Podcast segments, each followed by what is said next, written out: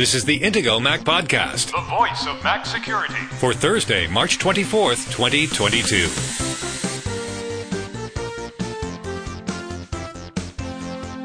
On this week's Intego Mac Podcast, we continue with more definitions of common security terms. This is the Jargon Episode, Part 2. And now, here are the hosts of the Intego Mac Podcast veteran Mac journalist Kirk McElhearn and Intego's chief security analyst Josh Long. Good morning, Josh. How are you today? I'm doing well. How are you, Kirk? I'm doing well. This is another one of those weeks where we're both in a secure location, not together. We're in two different secure locations. And we got such great feedback about our jargon episode two weeks ago that we're going to do a part two of the jargon episode because we realized also there was so much jargon that we hadn't talked about. So if you haven't listened to the first one, there'll be a link in the show notes to episode 230, the jargon episode. And this is the jargon episode part two. And Josh, I'm going to just throw this one over to you. Tell me what brute force means. Okay. A brute force attack. Most of the time, when people are talking about a brute force attack, they're talking about password cracking, like somebody trying to break into an account, for example, by trying passwords over and over and over again, usually using automated means. So it's not usually somebody who's sitting there at a keyboard typing each password one at a time trying to get in. Brute force usually means that you're using software to try repeatedly. Right. So the other method would be the 10,000 monkeys to see if they ever produced the works of Shakespeare, right. that sort of thing. That would be a brute force. Okay. Uh, not not exactly an attack, but No, that would be a random hoping and praying thing. Anyway, hacking and cracking, actually, these are very different things, sort of. You talked about password cracking, and I think what most people can understand is it's like cracking a safe, right? That you find the combination and you open it. So, what about the hacking cracking combination here? Cracking and hacking are sometimes used interchangeably. Hacking can have a broader definition. So usually when people are talking about cracking or someone who is a cracker in in cybersecurity terminology, they're talking about somebody specifically who breaks into computer systems. Usually they're doing it illegally, right? They're breaking a law. They're doing it without the consent of the user hacking can mean that and, and most of the time in the media when you hear, hear the terms hacking and hacker they're usually talking about that kind of like illegal breaking in without authorization type of hacking hacking really can mean a number of other different things a lot of times people who are programmers for example consider themselves hackers Right. And so a lot of hackers get really offended the way the media always portrays hackers hunched over a computer with the Matrix screensaver there and, and a hoodie hiding them in a dark room. Whereas some people hacking is just kind of trying to make things better, trying to come up with a different solution for things. Right. An alternative definition for hacker is an enthusiastic and skillful computer programmer or user. That's from the American Heritage Dictionary. So it, it could just be a person who's really good at programming or or things like that. It doesn't necessarily mean that you're a bad guy. On one line of our terminology list, you have three words hacker, attacker, and threat actor. This sounds like something Dr. Seuss wrote there. Uh, We've seen that hackers can be good, but attackers are always bad, right? Well, and, and that's why I I usually like to use the term attacker. I don't like to use hacker again because the, it can have multiple meanings and it can be kind of offensive to some people who are are not bad guys. But attacker that is is a lot more clear about what somebody's motives are, right? It, it's not necessarily illegal, but it definitely means that they are trying to do something against somebody else. Another term that can be used interchangeably, usually with attacker, is threat actor. Often a threat actor, usually when we use that term, it's it's a, for example, a group or it could be an individual, I suppose, but somebody with more sophisticated knowledge. Sometimes you, you even see the term advanced persistent threat, which often is a government sponsored group of threat actors, people who get together in sort of like a consortium and they work together to create malware or attack systems using sophisticated advanced means and technology. And you often talk about nation state attackers. Right, exactly. And advanced persistent threats very commonly are nation state sponsored attackers. Okay, that sounds really complicated. And here I was thinking a threat actor was just like Macbeth before he goes to kill the king or something. There's a lot of colors in cybersecurity terminology black hat, white hat. Right. I think the the most commonly heard color terms in cybersecurity are black hat and white hat.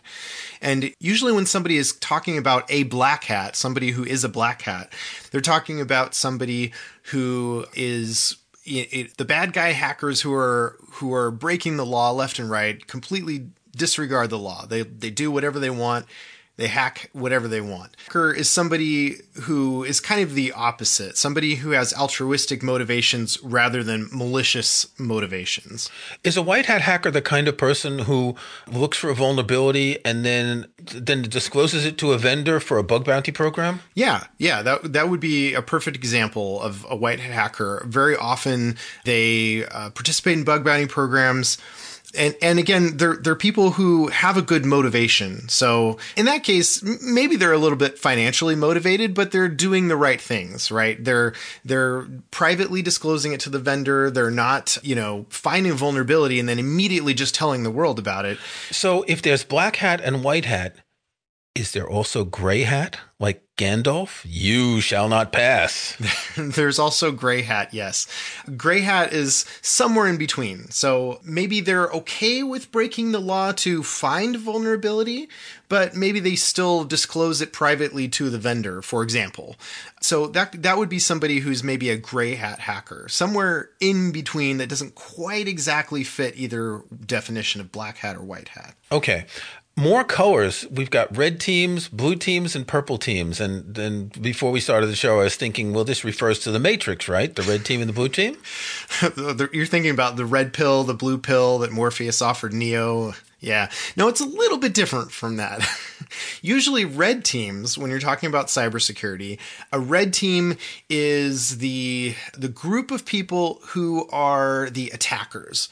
And these can be people who are usually they're employed by the company. They may also be somebody who's a contractor working on behalf of a company, but they're the attackers who are trying to find their way into a system. And then the blue team, on the other hand, those are the people who are trying to defend a system. Sometimes when you're talking about red team, blue team, these are maybe war game kind of scenarios that that you're doing within your company as sort of practice exercises. In other cases a blue team might be actually defending an organization from real outside threats. So is this like an american football game where the blue team's got the ball and the quarterback and they're trying to score and the red team's trying to prevent them? Well the other way around. So the so so the red the red team would would be trying to score. The blue team is trying to prevent them. Yeah yeah and so what about a purple team? Because that exists too, right? Are they like the special team that comes on for the field goal? or is that the referees? Is that what it is? The purple team? So, well, just like you have black hat and white hat, and you have gray hat, which is somewhere in between, a purple team is somewhere in between or a combination of red and blue teams. Um, so, a purple team could be uh, a group that does both red teaming and blue teaming, and maybe the players, the people who are part of that team, can switch roles depending on the exercise that they're participating in. So they can be traded from one team to another in exchange for a first draft pick or something. Well, isn't there a draft in cybersecurity? Isn't that how it works? People come out of college and they get drafted by all these big cybersecurity companies? Uh, it, it, it can happen that way, sure. Yeah, I mean, there's definitely cybersecurity degree programs, and and uh, yeah, you you very well might uh, be somebody who's interesting to a bigger organization. Now, it's probably more likely you'd be drafted after speaking at a conference, like for example, there actually is a conference that's also called Black Hat, by the way, and if you're giving a presentation there, it's probably pretty likely that you'll be approached by somebody from a three-letter U.S. government agency agency and offered a job. or a three letter agency from another country. Mm, potentially. Yeah. And you might not know. This reminds me of that stuff about in was it Oxford University back in after the war and the people were approached to do things for the government and they turned out doing things for the other government anyway. I think it's time to take a break. We'll be back in a minute. Protecting your online security and privacy has never been more important than it is today. Intego has been proudly protecting Mac users since 1997, and our latest Mac Protection Suite includes the tools you need to stay protected in 2022. Intego's Mac Premium Bundle X9 includes VirusBarrier, the world's best Mac anti-malware protection. NetBarrier for powerful inbound and outbound firewall security. Personal Backup will keep your important files safe from ransomware. And much more to help protect, secure, and organize your Mac. Best of all, it's compatible with macOS Monterey and the latest Apple Silicon Macs. Download the free trial of Mac Premium Bundle X9 from Intego.com today. When you're ready to buy, Intego Mac Podcast listeners can get a special discount by using the link in this episode's show notes at podcast.intego.com. That's podcast.intego.com. And click on this episode to find the special discount link exclusively for Intego Mac Podcast listeners. Intego World class protection and utility software for Mac users, made by the Mac security experts.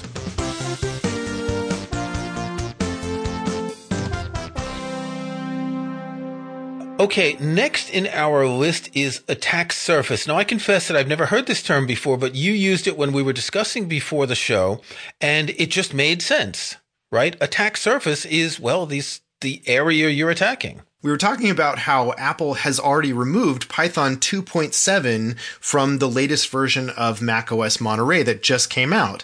And how by so doing, by taking something that was old and outdated and removing it completely from the operating system, Apple had reduced the attack surface of macOS Monterey basically what that means in this case is that um, now there are fewer things that somebody trying to break into or exploit a Mac can do to break in or, or exploit the Mac.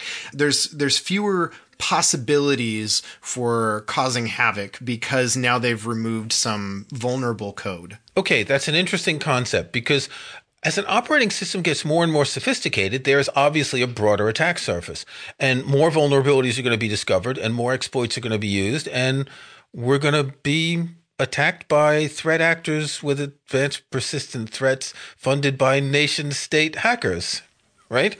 You know, um, one a common axiom in the security industry is that complexity is the enemy of security. Oh, that's a good one. Yeah, the more complex a system gets, the more difficult it is to ensure that there are no vulnerabilities that can be exploited by the bad guys. Okay, air gap. This is a really interesting term. I heard this in a movie or a TV series I was watching just last week where they were a bunch of people were going someplace and they had to have a computer that wasn't connected to the internet so no one could listen to them, right? Right, uh, exactly. Usually, when people talk about air gaps, they're talking about a highly secure environment where you need to make sure that they're, uh, once again, they're reducing the attack surface by making sure that there is no internet connectivity. Usually, that's what air gapped means no possibility for somebody coming from the outside somewhere on the internet to break into a network and then get to that system because it's not part of that same network that's internet connected. You'd also have to turn off Bluetooth, right? Because someone could be nearby and have access to the device. Well, yeah. So so officially, like usually when people talk about air gapped networks, they're talking about at least not being connected to a network that is internet connected. And sometimes there are other ways to communicate with those computers. So it could be that maybe Bluetooth is still enabled. Usually you'd want to turn that off if, if you're talking about a highly sensitive computer that needs to be air gapped. You usually turn off all radios, right? So that includes Wi Fi, that also includes Bluetooth there have been some really interesting attacks on air gapped computer systems but uh, and we won't get into all of that today but suffice it to say for now that an air gapped computer is one that is not directly connected to the internet. That's usually what that means. Okay the next term is bug and this is probably one of the most common terms that we talk about here. A bug is something that's wrong with a computer program. It could be a typo. It could be some sort of an error. Do you know where the term comes from Um, yeah, once upon a time, computer systems were so large that you w- could actually have literal insects living in and causing problems for those systems. Right. Before transistors, these were very large relays. And according to Wikipedia, this was in 1946 where someone was working on a Mark II and Mark III computers, found an error in the Mark II caused by a moth trapped in a relay, coining the term bug. And now, most of the time when we're talking about bugs, usually that's something where there's a software flaw. And again, like like you were talking about, it could be caused by maybe a typo or accidental duplication of a line of code. We've seen that in the past with Apple has had a bug called go to fail because they accidentally put the same line of code twice in a row and made it so SSL or TLS certificates were not properly validated. Um, and there's a whole bunch of different reasons why bugs can be introduced. Sometimes when you're trying to fix another flaw in code, you might unintentionally introduce new bugs. Anyway, bugs are not necessarily vulnerabilities, and but some sometimes people use them interchangeably. But a bug is a more generic term that can include things besides vulnerabilities. It could just be a flaw that doesn't necessarily make you more vulnerable. Okay, social engineering is a good one because it's not a computer threat, it's not cyber related, but social engineering is more of an avenue to get someone to do something to give you information, right?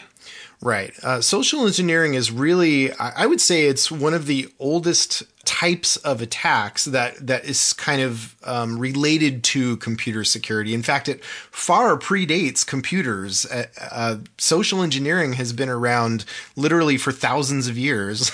there are documented examples of it going back uh, way back in history.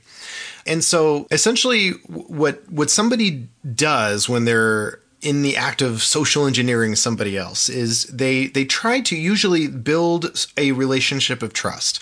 In certain scenarios maybe they might mention somebody that the other person knows who works for the company so they might say, for example, the CEO John told me that I need to come to you right away to get this thing wired over to this other company.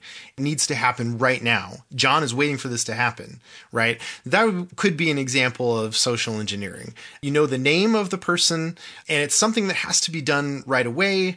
Social engineering attacks are not necessarily in person. They could be over the phone. In fact, very often social engineering attacks take place over the phone. Somebody will call up somebody um, and try to scam them. that's a type of social engineering attack. Somebody will say, Your computer is infected. They might call you up and, and say, I'm calling from Microsoft or I'm calling from Apple, and your computer is infected with some malware.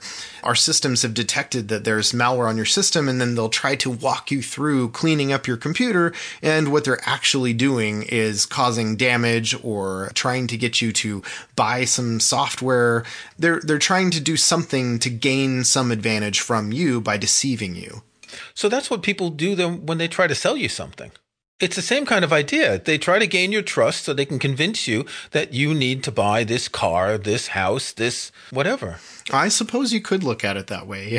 sometimes, sometimes it's just a sales tactic. Uh, yeah, social engineering specifically, though, is is done with the intention of gaining usually an unfair advantage over somebody else. Usually through right. It's malicious, but it's the same ideas. It is. I mean, okay, sales is not always deceptive. It's not always malicious. No. But... Okay. okay, so phishing is a very common term. You see this in, in the newspapers and everything. And this is phishing that begins with PH, not F. This is not the same kind of phishing. It's one of the most common ways that people get tricked into uh, installing malware or giving up their credit card numbers, credentials, etc. Phishing is kind of a sort of social engineering, isn't it? Right. Phishing is a, a, digital form of social engineering. Again, the purpose is to deceive individuals, to trick them into providing sensitive information. Uh, most of the time, when we think about phishing, we think of phishing websites. So it, it's a website that appears to be, for example, whatever, a bank or an Apple login page, something that looks legitimate, at least, you know, to a novice where they might put in sensitive information. They might type their username and password. They might type a credit card number, as you mentioned. But usually the, the purpose is to steal sensitive information from somebody. Phishing also can can happen in many other different forms. It doesn't necessarily have to be a web page. There's SMS text message phishing, which is sometimes called smishing yes. And well email is one of the most common ways that you'll get an email saying oh here's your confirmation of your amazon order for a new iphone. Oh my god i didn't order an iphone. I better click the link and go cancel this order with amazon. And that's the thing. It's it's a form of social engineering making people think something else is going on in order to get them to give up the secret information. Right exactly. Okay we often talk about data breaches and data leaks. Now, these are two different things. The data is the same, but a breach and a leak are two different things.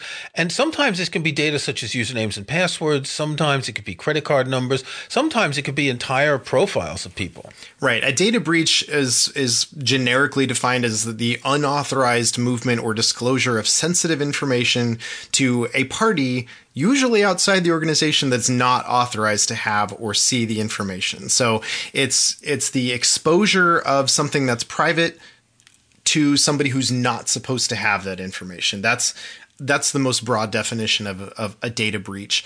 And a leak is is kind of similar in concept, and and um, in some cases, a leak might be maybe a company is unintentionally exposing data and and and therefore leaking data to the public.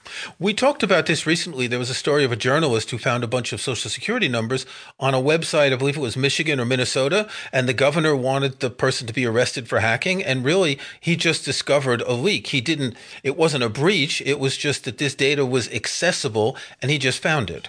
Yes, this was the Missouri governor, and the story first came in, came out uh, late last year, and and just recently was thrown out of court. So, thankfully, hitting view source is not uh, considered hacking in the, the, the United States. Okay, last one, and this is a term we use all the time, is malware. How do we define this? And is it a malware? Is it malware plural? Is it indefinite? What's the story here? okay, so malware is uh, a generic term that we, we prefer to use rather than virus. Again, a lot of times in the media, they'll just use the term virus as a blanket term for any malicious software. Malware is the more proper, correct term that is used generically to define any malicious software, which could be viruses, it could be worms, rootkits, Trojan horses. There's spyware, adware. There's all sorts of different categories, subcategories of malware. But the the generic term malware means any malicious software. I figured it out mal from malicious and where from software. Yeah, you got it. That's it. I knew that, but I just wanted to say that this is a portmanteau word, is what it's called, where two bits of words are combined to make a new word. Exactly. That's right. Okay, that's enough for today. We'll be back next week, released from our secure location. Until next week, Josh, stay secure. All right, stay secure. Thanks for listening to the Intego Mac Podcast, the voice of Mac security, with your hosts Kirk McElhearn and Josh Long. To get every weekly episode, be sure to follow us in Apple Podcasts or subscribe in your favorite podcast app. And if you can, leave a rating, a like, or a review. Links to topics and information mentioned in the podcast can be found in the show notes for the episode at podcast.intego.com. The Intego website is also where to find details on the full line of Intego security and utility software. Intego.com.